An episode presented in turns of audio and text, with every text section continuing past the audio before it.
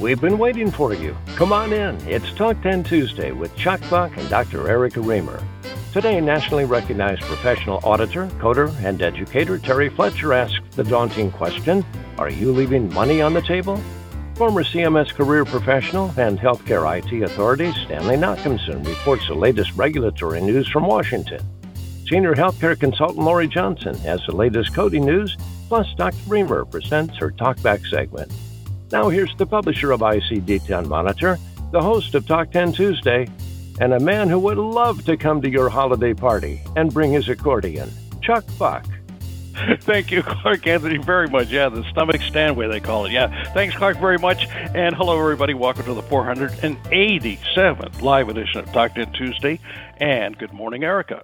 And now I really want to know do you actually play the accordion? yeah, yeah.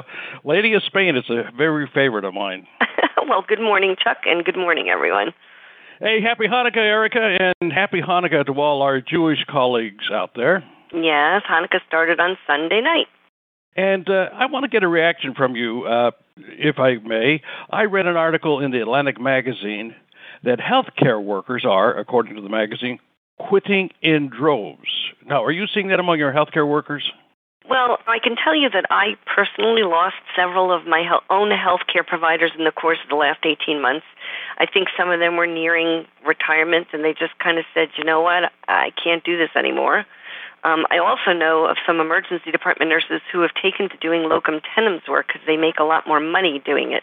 And I think that the shortage of staffing in healthcare is going to be a story for a long time to come. Thanks, Erica, very much. Now, on another subject, isn't there an upcoming ACPA town hall sometime soon? Yes, Chuck, there is.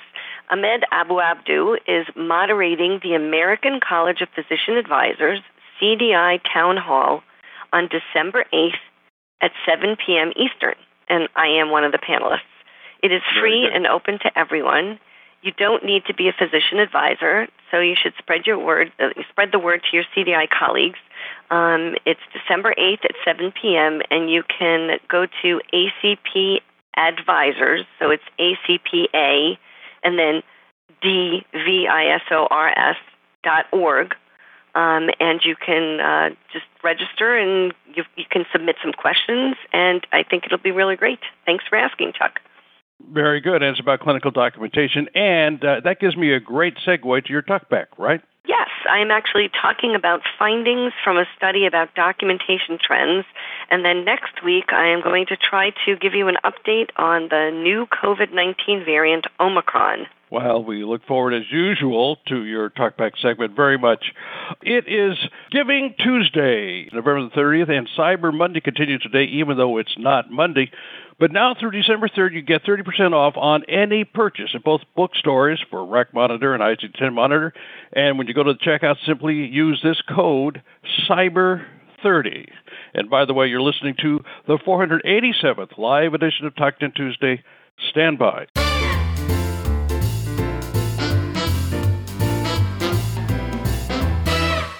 Capturing the full reimbursement for patient care becomes more elusive with each passing day. Not only are payment denials growing in volume, but payers are finding new creative ways to hold on to their money. Plus, rules and regulations can vary from one payer to the next. And even if your claim is approved for payment today, it might be rejected tomorrow based on ever changing clinical criteria and policies. Don't settle for less than what you're owed. In an exclusive ICD 10 Monitor webcast, Learn from Robin Sewell how to start building a successful denial management program.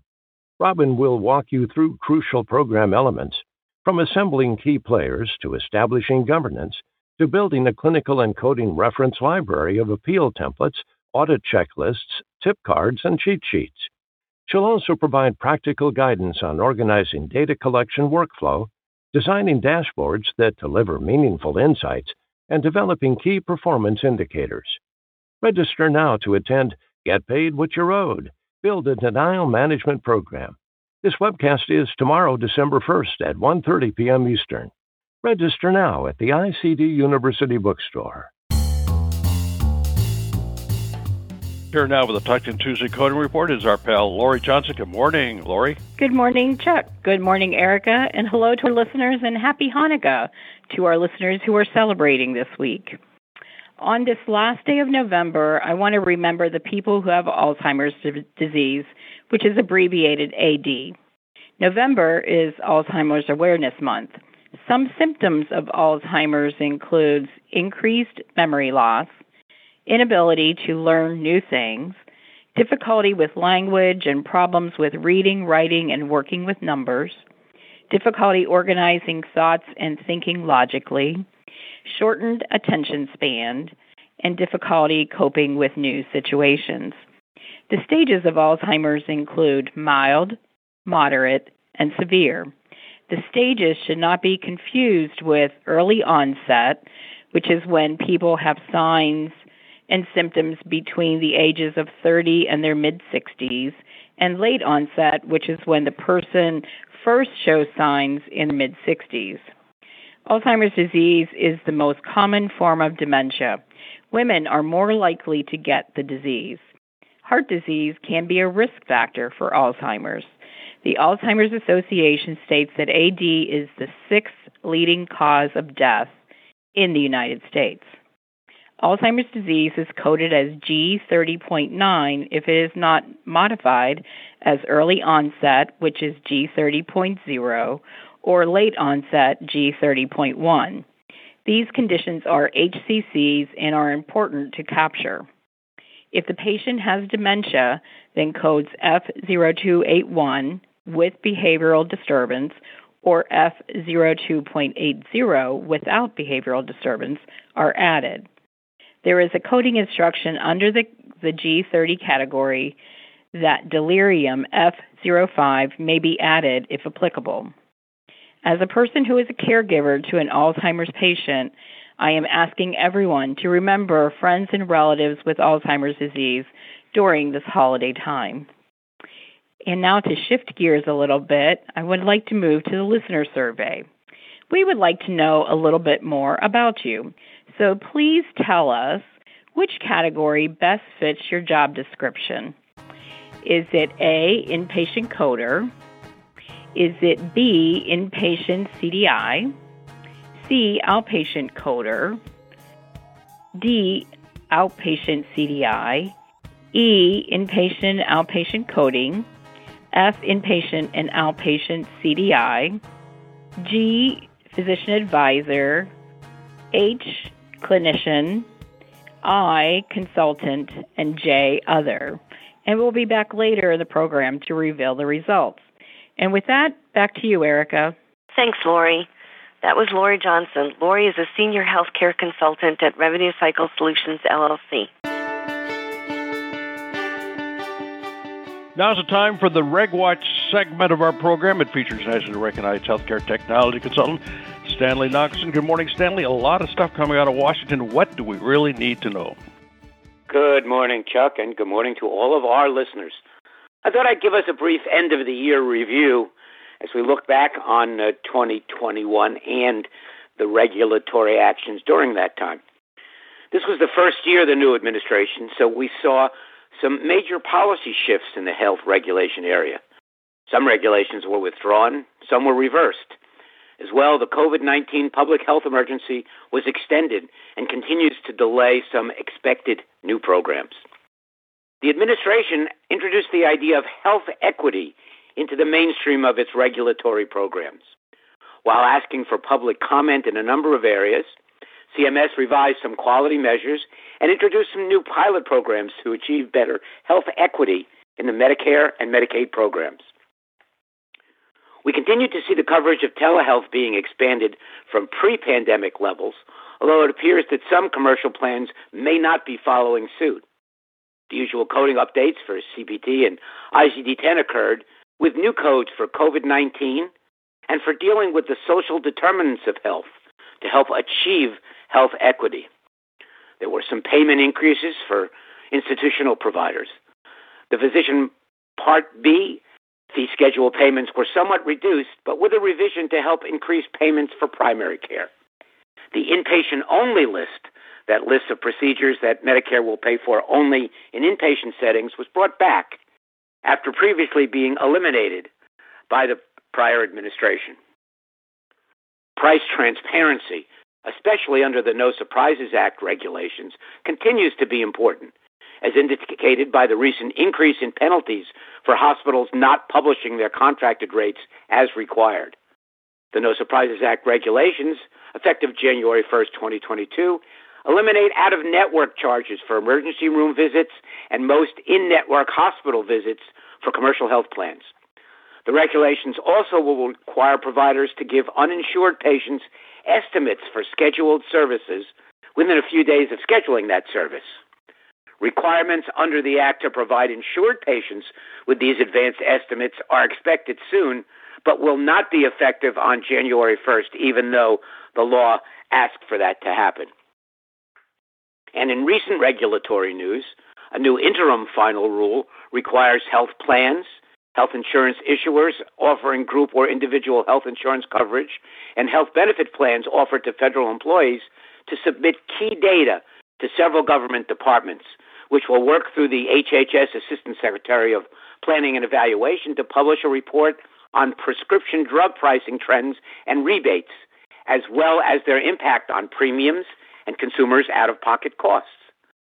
Plans and issuers must now provide the departments with an annual overview of their top 50 drugs across key areas of concern, including the most frequently dispensed brand prescription drugs, the costliest prescription drugs, and the prescription drugs that had the greatest increase in total annual plan spending over the previous year. These new data submission requirements will apply starting with data from the 2020 calendar year. However, the departments are deferring enforcement of the new requirements until December 27, 2022, to give the regulated entities time to come into compliance. That means the required information for 2020 and 2021 is not due until December 27, 2022, although it may be submitted sooner. Dr. Remer, let me turn it back to you. Thank you, Stanley. I have a question for you. If they have to give estimates, how are they going to figure it out if it like, you know, the anesthesiologist and the surgeon and the, you know, whatever the facility fee is, like how are they going to figure out the estimates of charges? Great question, Erica. The law actually requires uh, something called a convening provider, the lead provider for uh, a set of services, to gather information from all of the other providers involved in the service. So, uh, if your orthopedic surgeon, for example, might schedule a knee replacement, it's up to that surgeon to contact the other uh, providers involved in that, the hospital, the anesthesiologist, perhaps physical therapy, um, and gather those estimates from those other providers. If you are insured, they're supposed to, the lead provider or convening provider is supposed to take that information, submit it to your health plan, and then the health plan will provide the overall estimate back to you as to your expected charges. If you're not insured, uh, the convening provider will gather all of those uh, different charges and provide it directly to the patient. Now, what CMS did was say, at least for the first year, from January 1st, 2022 to the end of the year, they're not going to uh, enforce the requirement to contact other providers, though. The convening provider will just provide their best estimate of their charges uh, to the patient. So CMS recognizes that the infrastructure to gather all of this information and put it together really doesn't exist, which is the basis of your question. Right. And they're expect, yeah, and so they're expecting the industry to work together to figure out the best way to do that and provide some guidance to CMS so they can issue regulations requiring uh, the gathering of all that information. It's a it's a tough one. Uh, it, it's something that's never been done before in healthcare. Uh, so we're all just trying to figure out. In fact, there are a number of organizations that are already working on some types of electronic transactions to help providers communicate with each other and give the charges uh, and submit charges both to the convening provider and to health plans. Fascinating. Thank you so much, Stanley. That was Healthcare IT Authority, Stanley Nachimson. Stanley is the founder of Nachimson Advisors LLC. Chuck? Coming up next, uh, the surprising results of the Talk 10 Tuesday listener survey. Then later in the broadcast, Terry Fletcher asks the question Are you leaving money on the table? This is Talk 10 Tuesday. Stand by, everybody.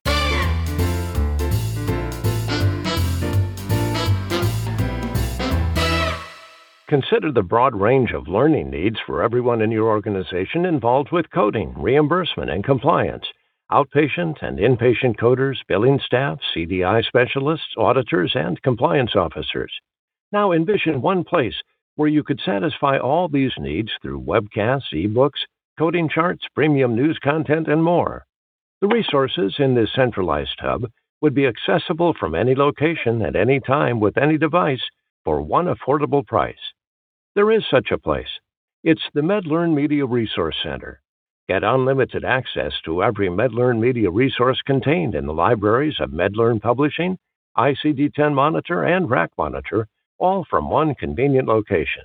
View content whenever it's convenient for you from any location on the device of your choosing. It's the MedLearn Media Resource Center. Subscribe today. Here now with the surprising results of today's Talk 10 Tuesday listener survey is, once again, Lori Johnson. Thank you, Chuck. And the results today from the listener survey are inpatient coder, 5%, inpatient CDIS, 15.6%, the outpatient coder, almost 13%, outpatient CDIS, 5%, inpatient and outpatient coding, 4.5%, inpatient, outpatient CDI, 1%, physician advisor, about 3%, clinician, um, a little, almost half a percent, and consultant, almost 8%, and other. And I have a request for those people that answered other. If you could write your job title in the QA field so we can see what is included in that other, that would be really helpful. And with that, Chuck, back to you. Thanks, Lori, very much. And here now with a preview of upcoming Talk 10 Tuesday broadcast is Clark Anthony. Next Tuesday, our special guest will be Mary Stanfill, the new ICD 11 correspondent for Talk 10 Tuesday. Mary is the Vice President of United Audit Systems and she'll continue reporting on ICD 11. On December 14th, our final program for 2021, Terry Fletcher reveals little known issues she's seen in the 2022 Medicare physician fee schedule. And legendary HIM professional Rose Dunn will also join us with important advice on managing claim denials. Chuck? Thanks, Clark, very much. Great lineup for the next couple of Tuesdays. So, if you're going to be joining us here now with our lead story this morning about chronic care management. And of course, the question always is Are you leaving money on the table? For the answer to that vexing question here now is Terry Fletcher. Good morning, Terry. Good morning, Chuck, and good morning, everyone. Yes, I'm asking this question on care management services since we are looking at a major reimbursement cut in 2022. Let's make sure we're capturing our work we're already doing and getting paid for it. So, with the breakthrough codes a few years back of chronic care management and the increasing use of these codes to address fragmented care and issues for patients with multiple chronic conditions, CMS will add now four new codes in the Category 1 section of CPT for principal care management. This now allows for extra reimbursement to providers managing complex patients who have one complex chronic condition that requires management by a specialist. The additional reimbursement of approximately $52 a month for PCM services could either encourage providers to adopt PCM or create some unaddressed challenges of staffing and implementation if the costs outweigh the administrative burden. However, reimbursement for activities clinicians are already performing should be evaluated to make the best practices decision of both PCM and CCM implementation to your practices. So, first, let's address what most physicians and practices have heard of, and that's chronic care management. These services are generally non face to face services provided to Medicare beneficiaries who have multiple, two or more, chronic conditions expected to last at least 12 months or until the death of the patient. Further, and this point is frequently overlooked, is that these chronic conditions place the patient at significant risk of death, acute exacerbation, decompensation, or functional decline. Per CPT 2021, this is an important distinction, so not to enroll all patients with two plus chronic conditions into these management services. I think about my husband or my grandmother who have hypertension and hyperlipidemia that are managed well on medication and see the providers in person for periodic checkups. They may not qualify for chronic care management as their conditions do not place them in a state of significant risk of death or functional decline. They are otherwise healthy people, so keep that in mind. So let's say you have two, a patient with two chronic conditions that are difficult to control with medication or conservative management and find themselves with frequent medicine modifications or ER visits for acute exacerbations. Those types of patients would qualify for CCM services. It is important to note that these services have specific rules and guidelines that must be followed to support reimbursement and avoid audit exposure. Only one physician or other qualified healthcare professional who assumes the care management role for a beneficiary can bill for providing CCM services to that patient in a given calendar month. While services may be provided by a clinical staff, the service must be billed under the supervision of a QHP and one of the following either a physician, MDDO, clinical nurse specialist, nurse practitioner, physician assistant, or a certified nurse midwife. Also, many providers and medic- medical practices subcontracting with third party companies to facilitate their care management services must be cautioned if the clinical staff employed by the case management company are located outside of the United States, so offshoring, there's a regulatory prohibit, pro- prohibition against payment for non emergency Medicare services furnished outside of the United States. CCM services cannot be billed if they are provided to patients or by individuals located outside of the United States. There's been some noncompliance on this issue alone that I've been auditing. CCM is also a time based service, and at least 20 minutes per month of clinical staff time must be accounted for and well documented.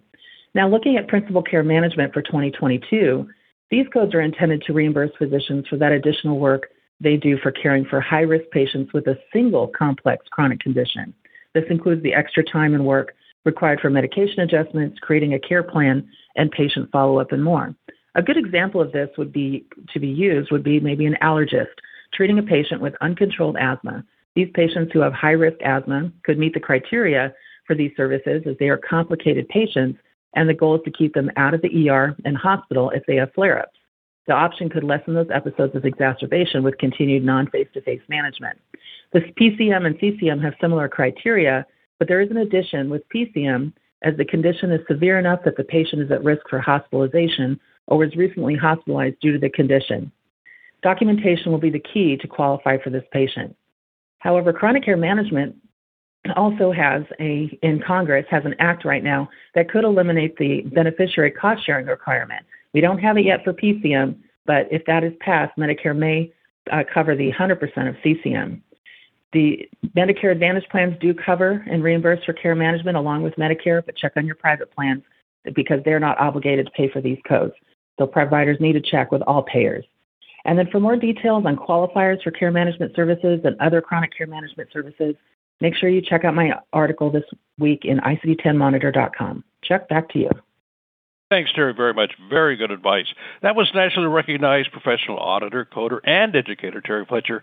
And be sure to read more on this very important topic, as she said, in today's ICD 10 Monitor. Now's the time for a very popular segment here at Talk 10 Tuesday. It's called Talk Back, and it features our own Dr. Erica Remer. Thanks, Chuck. Is it your perception that clinical notes have grown longer and less informative? A study conducted at Oregon Health and Science University, a large academic medical center, seems to confirm this observation. They compared almost 3 million outpatient progress notes across 46 specialties and found that note length increased 60, 60.1% from a median of 401 words in 2009 to 642 words in 2018. Median note redundancy, a function of copy and paste and templating, increased 10.9% from 47.9 to 58.8%. Residents and fellows were found to write significantly longer notes than more experienced clinicians. The result of this is note bloat. The issue is not confined to the outpatient setting, however. I was reviewing an inpatient medical record of a four day stay for a project and it consisted of 855 pages.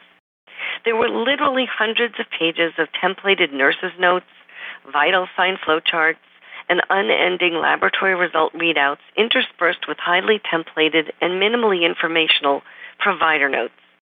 Locating the emergency department note and the admitting H&P was like finding a needle in a haystack of needles.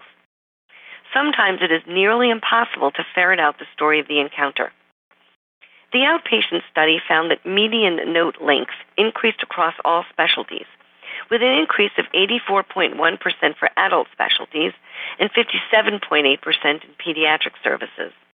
By 2017 2018, the majority of the note was templated, with 55.9% templated, 40, 14.7% copied, and 29.4% of text being directly typed. Note redundancy increased across all specialties and subgroups, but the worst offenders were the surgical specialties, which increased by 16.6%, and adult specialties, which crept up by 12.8%. In 2018, 38 of the 46 studied specialties exceeded a median note redundancy of 50%. This means more of the note was identical to the previous note than was newly crafted with novel information. Long and repetitive notes make it harder to care for patients. Critical information can be lost in the white noise. Generation of documentation through templating and copy and pasting can insert or propagate inaccurate or outdated information. Reader satisfaction is decreased, and medical decision making is hindered by these behaviors. When I am teaching, I do an exercise with providers. I ask them to raise their hands if they love the convenience of copy and paste. They sheepishly all do so. I then ask them to raise their hands again if they love reading other people's copy and paste. They do not. The study suggests introducing a standardized note template and educating residents about documentation best practices improve the quality of the notes generated. They referenced other studies which recommended electronic solutions to decrease redundant importation of large data fields and design text prompts to encourage novel documentation. The impetus for much of this note bloat was intimated as being re- related to billing. The evaluation and management requirements for office visits changed on January 1, 2021. Medical decision making or time are now the basis for billing. Someone should reprise this study to see if the change in billing requirements affects how notes are composed. I strongly recommend facilities that have trainees and orientees should implement a documentation curriculum. Mine is set up as best documentation practices the good, the bad, and the risky, documentation for quality and reimbursement, and clinical documentation integrity. If any of your institutions are interested in accessing my provider modules at CME, have them check out icd10md.com. For single purchases, they can use the discount code ICDUNIV, U-N-I-V, 20 or for bulk purchases, they can contact me for institutional pricing. I'd also be happy to do virtual training, anything to get mentation back into documentation. Back to you, Chuck. Thanks, Erica, very much. Now, that's going to be a wrap for our 487th live edition of 10 Tuesday, and I want to thank our panelists today, Lori Johnson, Stanley Nachimson, and Terry Fletcher, who reported our lead story. And as always, thanks to our co host, Dr. Erica Remer. And remember, you can listen to all the Talk 10 Tuesday broadcasts on Stitcher, Apple, Spotify, and Google Play. And when you do, rate us, give us a review. Until next Tuesday, I'm Chuck Buck reporting for Talk 10 Tuesday and ICD 10 Monitor. Have a great week. Talk 10 Tuesday is a production of ICD 10 Monitor.